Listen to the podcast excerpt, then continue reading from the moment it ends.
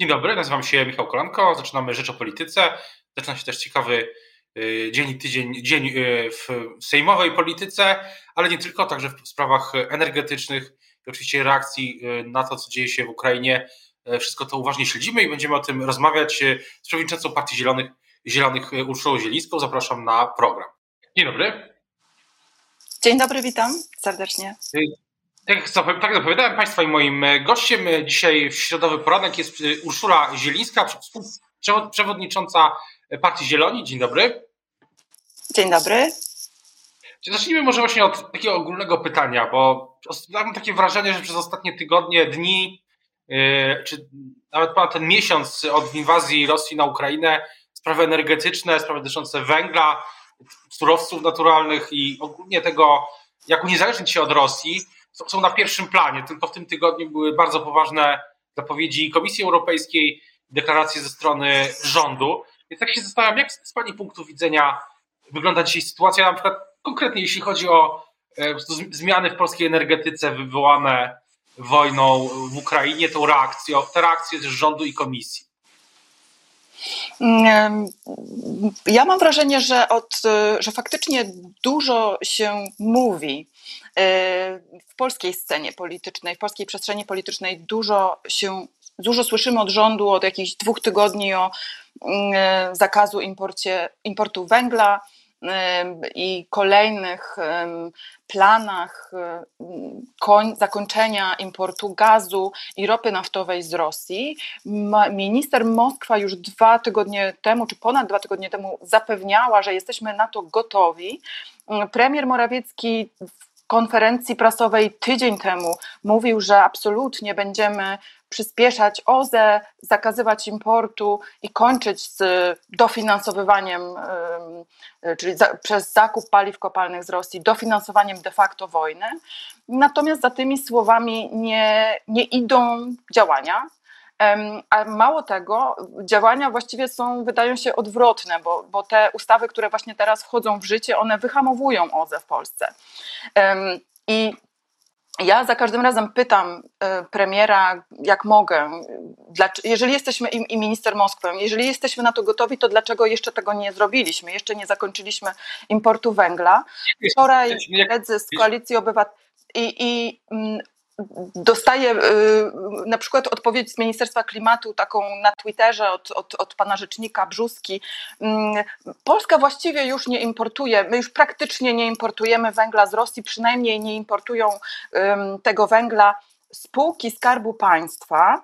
I teraz uwaga, moi koledzy z Koalicji Obywatelskiej idą do, y, do ministerstw, proszą o dokumenty, żeby potwierdzić to, co, co mówi premier i ministerstwo, i okazuje się, że wciąż jadą do nas pociągi pełne, mm, pełne wszystkiego i węgla, i, i gazu, i, i, i, i, ropy, i innych, i innych produktów PKP Cargo w pełni 44% wszystkich pociągów, które przekroczyły um, granicę polsko-białoruską, pełne rosyjskich towarów, puste wagony jadą w tamtą stronę, pełne rosyjskich towarów wracają.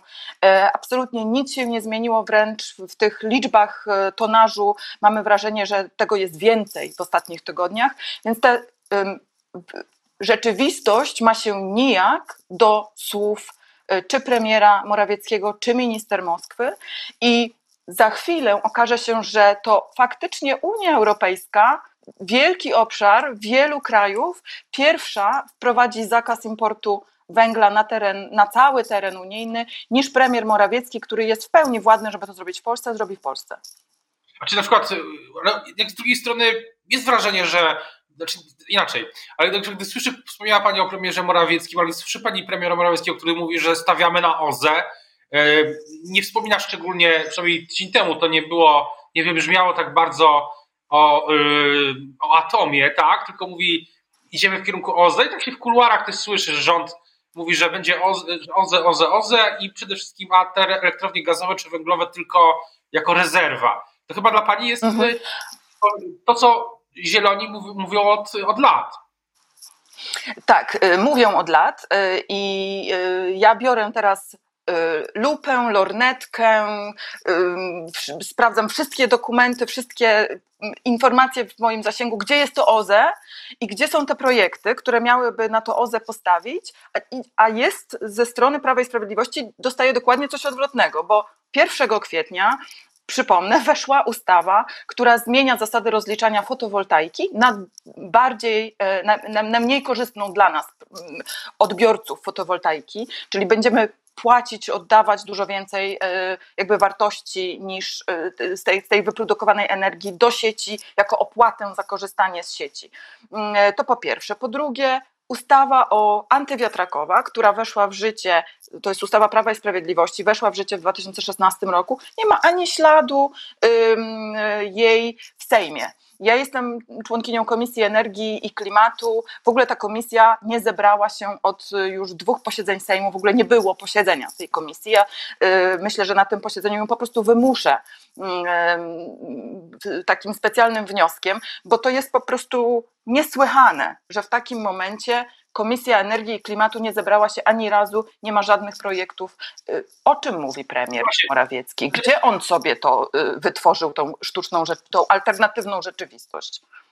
Gdyby, gdyby, y, gdyby teraz, gdyby, gdyby pani miała, gdyby pani miała, była na miejscu premiera i miała władzę, żeby ten kierunek nadawać, to jak rozumiem, cofnięcie tych dwóch ustaw, e, o których pani mówi, to byłaby pierwsza rzecz. Co jeszcze? To jest tak, i to, i to, to, to byłoby natychmiastowe, cofnięcie tych dwóch ustaw. Kolejna rzecz to e, zabezpieczenie, mm, e, wprowadzenie realnego zakazu importu węgla, nie tylko z Rosji, ale też przez teren Białorusi, szczelnej formy tego zakazu, bo mm, to, to, to też bardzo ważne. I za chwilę, skoro premier i minister Moskwa mówi, że jesteśmy gotowi, to również ropy i gazu e, naj, najpóźniej do końca tego roku. Jeżeli jesteśmy gotowi, to to po prostu wprowadźmy. Kolejna rzecz to obniżenie, zabezpieczenie gospodarstw domowych i przedsiębiorstw przed tymi szalejącymi cenami energii przez y, w domach docieplenie. Mamy taką strategię termomodernizacji na papierze, ona musi być jak najszybciej wdrożona w życie. Mamy wiosnę do jesieni, e, do tego, żeby rozpocząć intensywnie docieplanie, e, termomodernizację. To oszczędzi nam na o ponad połowę rachunków za e, energię, za ciepło w domach. To jest to jest y, kluczowe. Mm, kolejna rzecz to znów y, proste rozwiązania legislacyjne, które dziś blokują dalszy rozwój OZE, czyli jak najszybciej przyjęłabym takie rozwiązania, które umożliwiają E, korzystanie z e, fotowoltaiki, z sieci, z energii ze słońca przez mieszkańców e, spółdzielni mieszkaniowych i wspólnot mieszkaniowych, czyli całe miasta mogą, mogłyby de facto korzystać z takiej energii w naszych mieszkaniach. Dziś jest to ograniczone czysto legislacyjnie, czyli to jest kolejna ustawa, która powinna wejść w życie. Kolejna to, to, to kolejne rozwiązania, które, które to, to jest dofinansowanie sieci przesyłowych, żeby ją przygotować na OZE. Dziś te sieci y, wymagają kilkudziesięciu, około 30 miliardów dofinansowania. Tego dofinansowania Prawa i Sprawiedliwość nie chce jakby zadecydować o tym. E, I te sieci czekają e, i są nieprzygotowane na, na to, o czym mówi premier Morawiecki, czyli o tym, że postawi na OZE. Co do, co do tych wszystkich inwestycji, to część z nich, e, niektóre z nich na pewno są i w Krajowym Planie Odbudowy, i w tym głównym unijnej, unijnym budżecie, umowie partnerstwa, ale teraz najbardziej, cały czas od wielu miesięcy najbardziej medialne, że tak się wyrażę, jest, medialny jest temat Krajowego Planu Odbudowy. Dzisiaj też piszemy o tym na jedynce Rzeczpospolitej, że te negocjacje mm, dalej trwają. Ale pytanie, czy mm, w tej sytuacji i mm, rząd, czy Prawo i Sprawiedliwość, ale też opozycja powinny po prostu może zawrzeć jakieś porozumienie też w Sejmie, żeby jak najszybciej ja wiem, na przykład poprzeć projekt y, pana prezydenta i jak najszybciej spróbować y, te pieniądze odblokować w tych warunkach tego, no powiedzmy sobie szczerze, kryzysu. Tak. I oczywiście i opozycja jest myślę, otwarta na to, żeby przyjąć projekt, który rozwiąże, y, spełni te warunki, których dzisiaj nie spełniamy, czyli zlikwiduje Izbę Dyscyplinarną, naprawi neo-KRS y, i przywróci sędziów do orzekania. To są to, to są zmiany, które jesteśmy w stanie wprowadzić, tylko trzeba woli politycznej. W tym projekcie prezydenta, który został złożony do Sejmu mm, dwa tygodnie, na poprzednim posiedzeniu był procedowany, e, w ogóle nie ma tych, nie, nie, ma realizacji tych założeń. Jest tylko zmiana nazwy Izby, Izby Dyscyplinarnej na Izbę Odpowiedzialności Zawodowej przy zachowaniu kompetencji, tych samych kompetencji, więc to nie jest ta, ta zmiana i faktycznie my musimy dzisiaj zrobić wszystko, żeby te trzy zmiany wprowadzić i odblokować fundusz odbudowy, bo to jest 278 miliardów złotych, które po prostu czekają na dokładnie te reformy, które są nam tak potrzebne.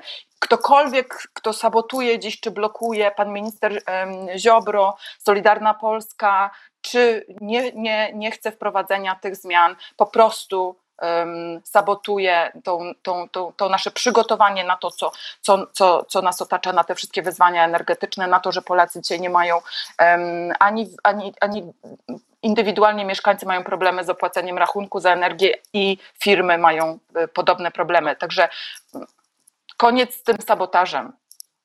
Co do praworządności też Europejscy Zieloni mają taką petycję w Parlamencie Europejskim mają, czy Europejscy Zieloni w Parlamencie Europejskim mają taką petycję, w której e, apelują o to do Komisji o e, zdecydowane działania, ale też porównują Węgry i Polskę, jeśli chodzi o oburzenie demokracji i odbieranie ludziom ich praw. Czy to nie jest zbyt daleko idący wniosek, bo nawet w tej debacie o Węgrzech teraz, w tych wyborach, wiele osób zwracało, wielu analityków zwracało uwagę, że sytuacja prawna dotycząca systemu też medialnego i tak dalej na Węgrzech i w Polsce jest y, zupełnie inna. Mm, jest, y, jest, są różnice, ale są bardzo duże, y, bardzo duże podobieństwa. I my jesteśmy, w, na, jak prze, analizując to, co zrobił Viktor Orban, i porównując to do, do zmian, które próbuje wprowadzić Prawo i Sprawiedliwość, to są bardzo podobne zmiany. My po prostu mieliśmy, czy Prawo i Sprawiedliwość miało na to mniej czasu i jest w trakcie. Przypomnijmy sobie ten atak na, y, na wolne media pod, w zeszłym roku, y, który udało się, to udało się obronić, ale jakby Prawo i Sprawiedliwość nie ukrywało, że chce podporządkować sobie e, ostatnie niezależne stacje. Wiadomo, co zrobiło z mediami publicznymi, tego się dzisiaj nie da oglądać. Więc ta ścieżka jest tu jasna. E, w momencie, kiedy znów na ostrzu noża waży się nasz fundusz odbudowy, chodzi o praworządność, jest dyskusja gorąca w Komisji Europejskiej, znów Solidarna Polska składa projekt kalkę z projektu Orbana, a wcześniej projektu Putina, który ma na celu jakby zamknięcie ust organizacjom pozarządowym. To jest projekt, który wpłynął do Sejmu 30 marca, który, który w bardzo prosty prosty sposób umożliwia likwidację organizacji pozarządowych albo nałożenie na, nich, na nie bardzo wysokich kar pieniężnych, żeby musiały się zamknąć. To są bardzo ko konkretne kroki, które się dzieją nie wszystko dostrzegamy, bo mamy problem na problemie, więc jesteśmy skupieni na wojnie, na, na kryzysie tym, y, y, próbujemy pomagać ludziom, którzy uciekają z Ukrainy, więc jakby to jest w naszym naturalnie e, sferze zainteresowań, ale rzeczy się dzieją krok po kroku i PiS próbuje zrobić to, co Orban, próbuje mieć, Warsz bu mieć Budapeszt w Warszawie. To, co Jarosław Kaczyński zapowiadał kilka lat temu, to nie była tylko jego fanaberia, on to faktycznie próbuje robić, to widać na konkretnych ustawach. Ja też myślę, że wspomniana wcześniej przeze mnie prezydent, y, mam takie wrażenie, że wiele takich pomysłów y, już, już po pierwsze na przykład i zawetował Lex TVE, zawetował Lex Czarnek y, i myślę, że to, ta ustawa, o której pani wspomniała, ja mam wrażenie, że, że też prezydent, jeśli ona w ogóle trafi do, do niego na biurko, też się będzie nim też, się, też może ją, ją, ją zawetować. Więc ten system nie jest taki sam też politycznie jak na Węgrzech, bo na Węgrzech prezydent jest z Fideszu i prezydentka dzisiaj w zasadzie i, i niewiele tam się y, dzieje.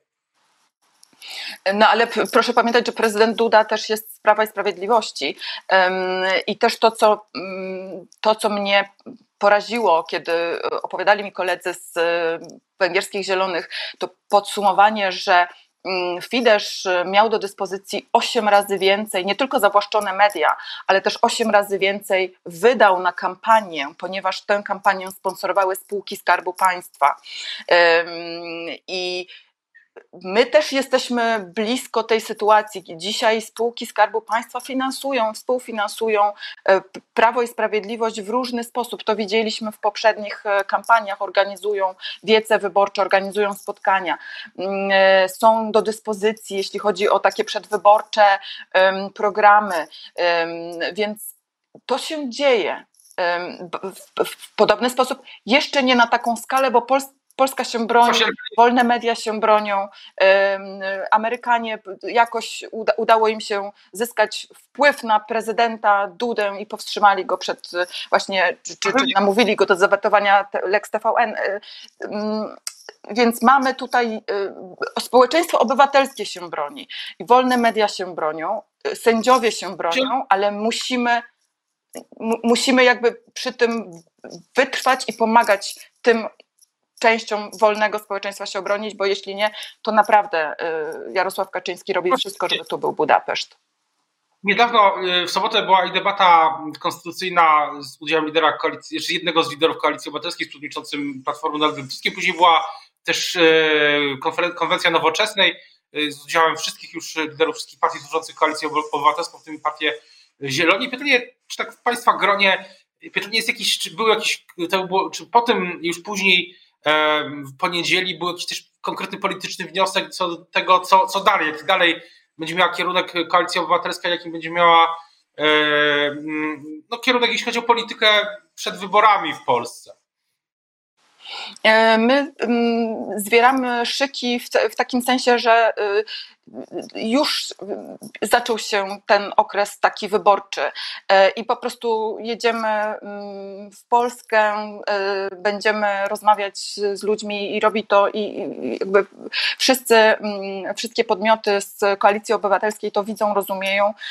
Musimy mówić ludziom, jak, jak co powinno się teraz wydarzyć, żeby, żeby, być, żeby odzyskać bezpieczeństwo, żeby odzyskać bezpieczeństwo, niezależność energetyczną, żeby właśnie nie iść krokiem, śladem Wiktora Orbana, który użył wojny do tego, żeby zastraszyć e, swoje, swoich obywateli e, w taką no, głosowanie na partię autorytarną. E, my musimy zrobić wszystko, żeby żeby ludzie rozumieli, że nie tędy droga mm, i nie dali się wciągnąć taką narrację y, strachu i tego, że w związku z tym jedna silna partia, która im powie, co, co, co należy robić, że są inne sposoby, na przykład na to, żebyśmy byli po prostu bezpieczni, e, żebyśmy korzystali z własnych źródeł energii, które mamy na, na, na, dachu, biogazownię, wiatrak e, i że to nas jakby, to jest część dzisiaj odpowiedzi na e, takie nasze powszechne poczucie bezpieczeństwa, którego nam bardzo dziś brakuje. Dziękuję bardzo Państwa i moim gościem. Dzisiaj była Urszula Ziejska, przewodnicząca Partii Zieloni. Dziękuję bardzo. Dziękuję serdecznie.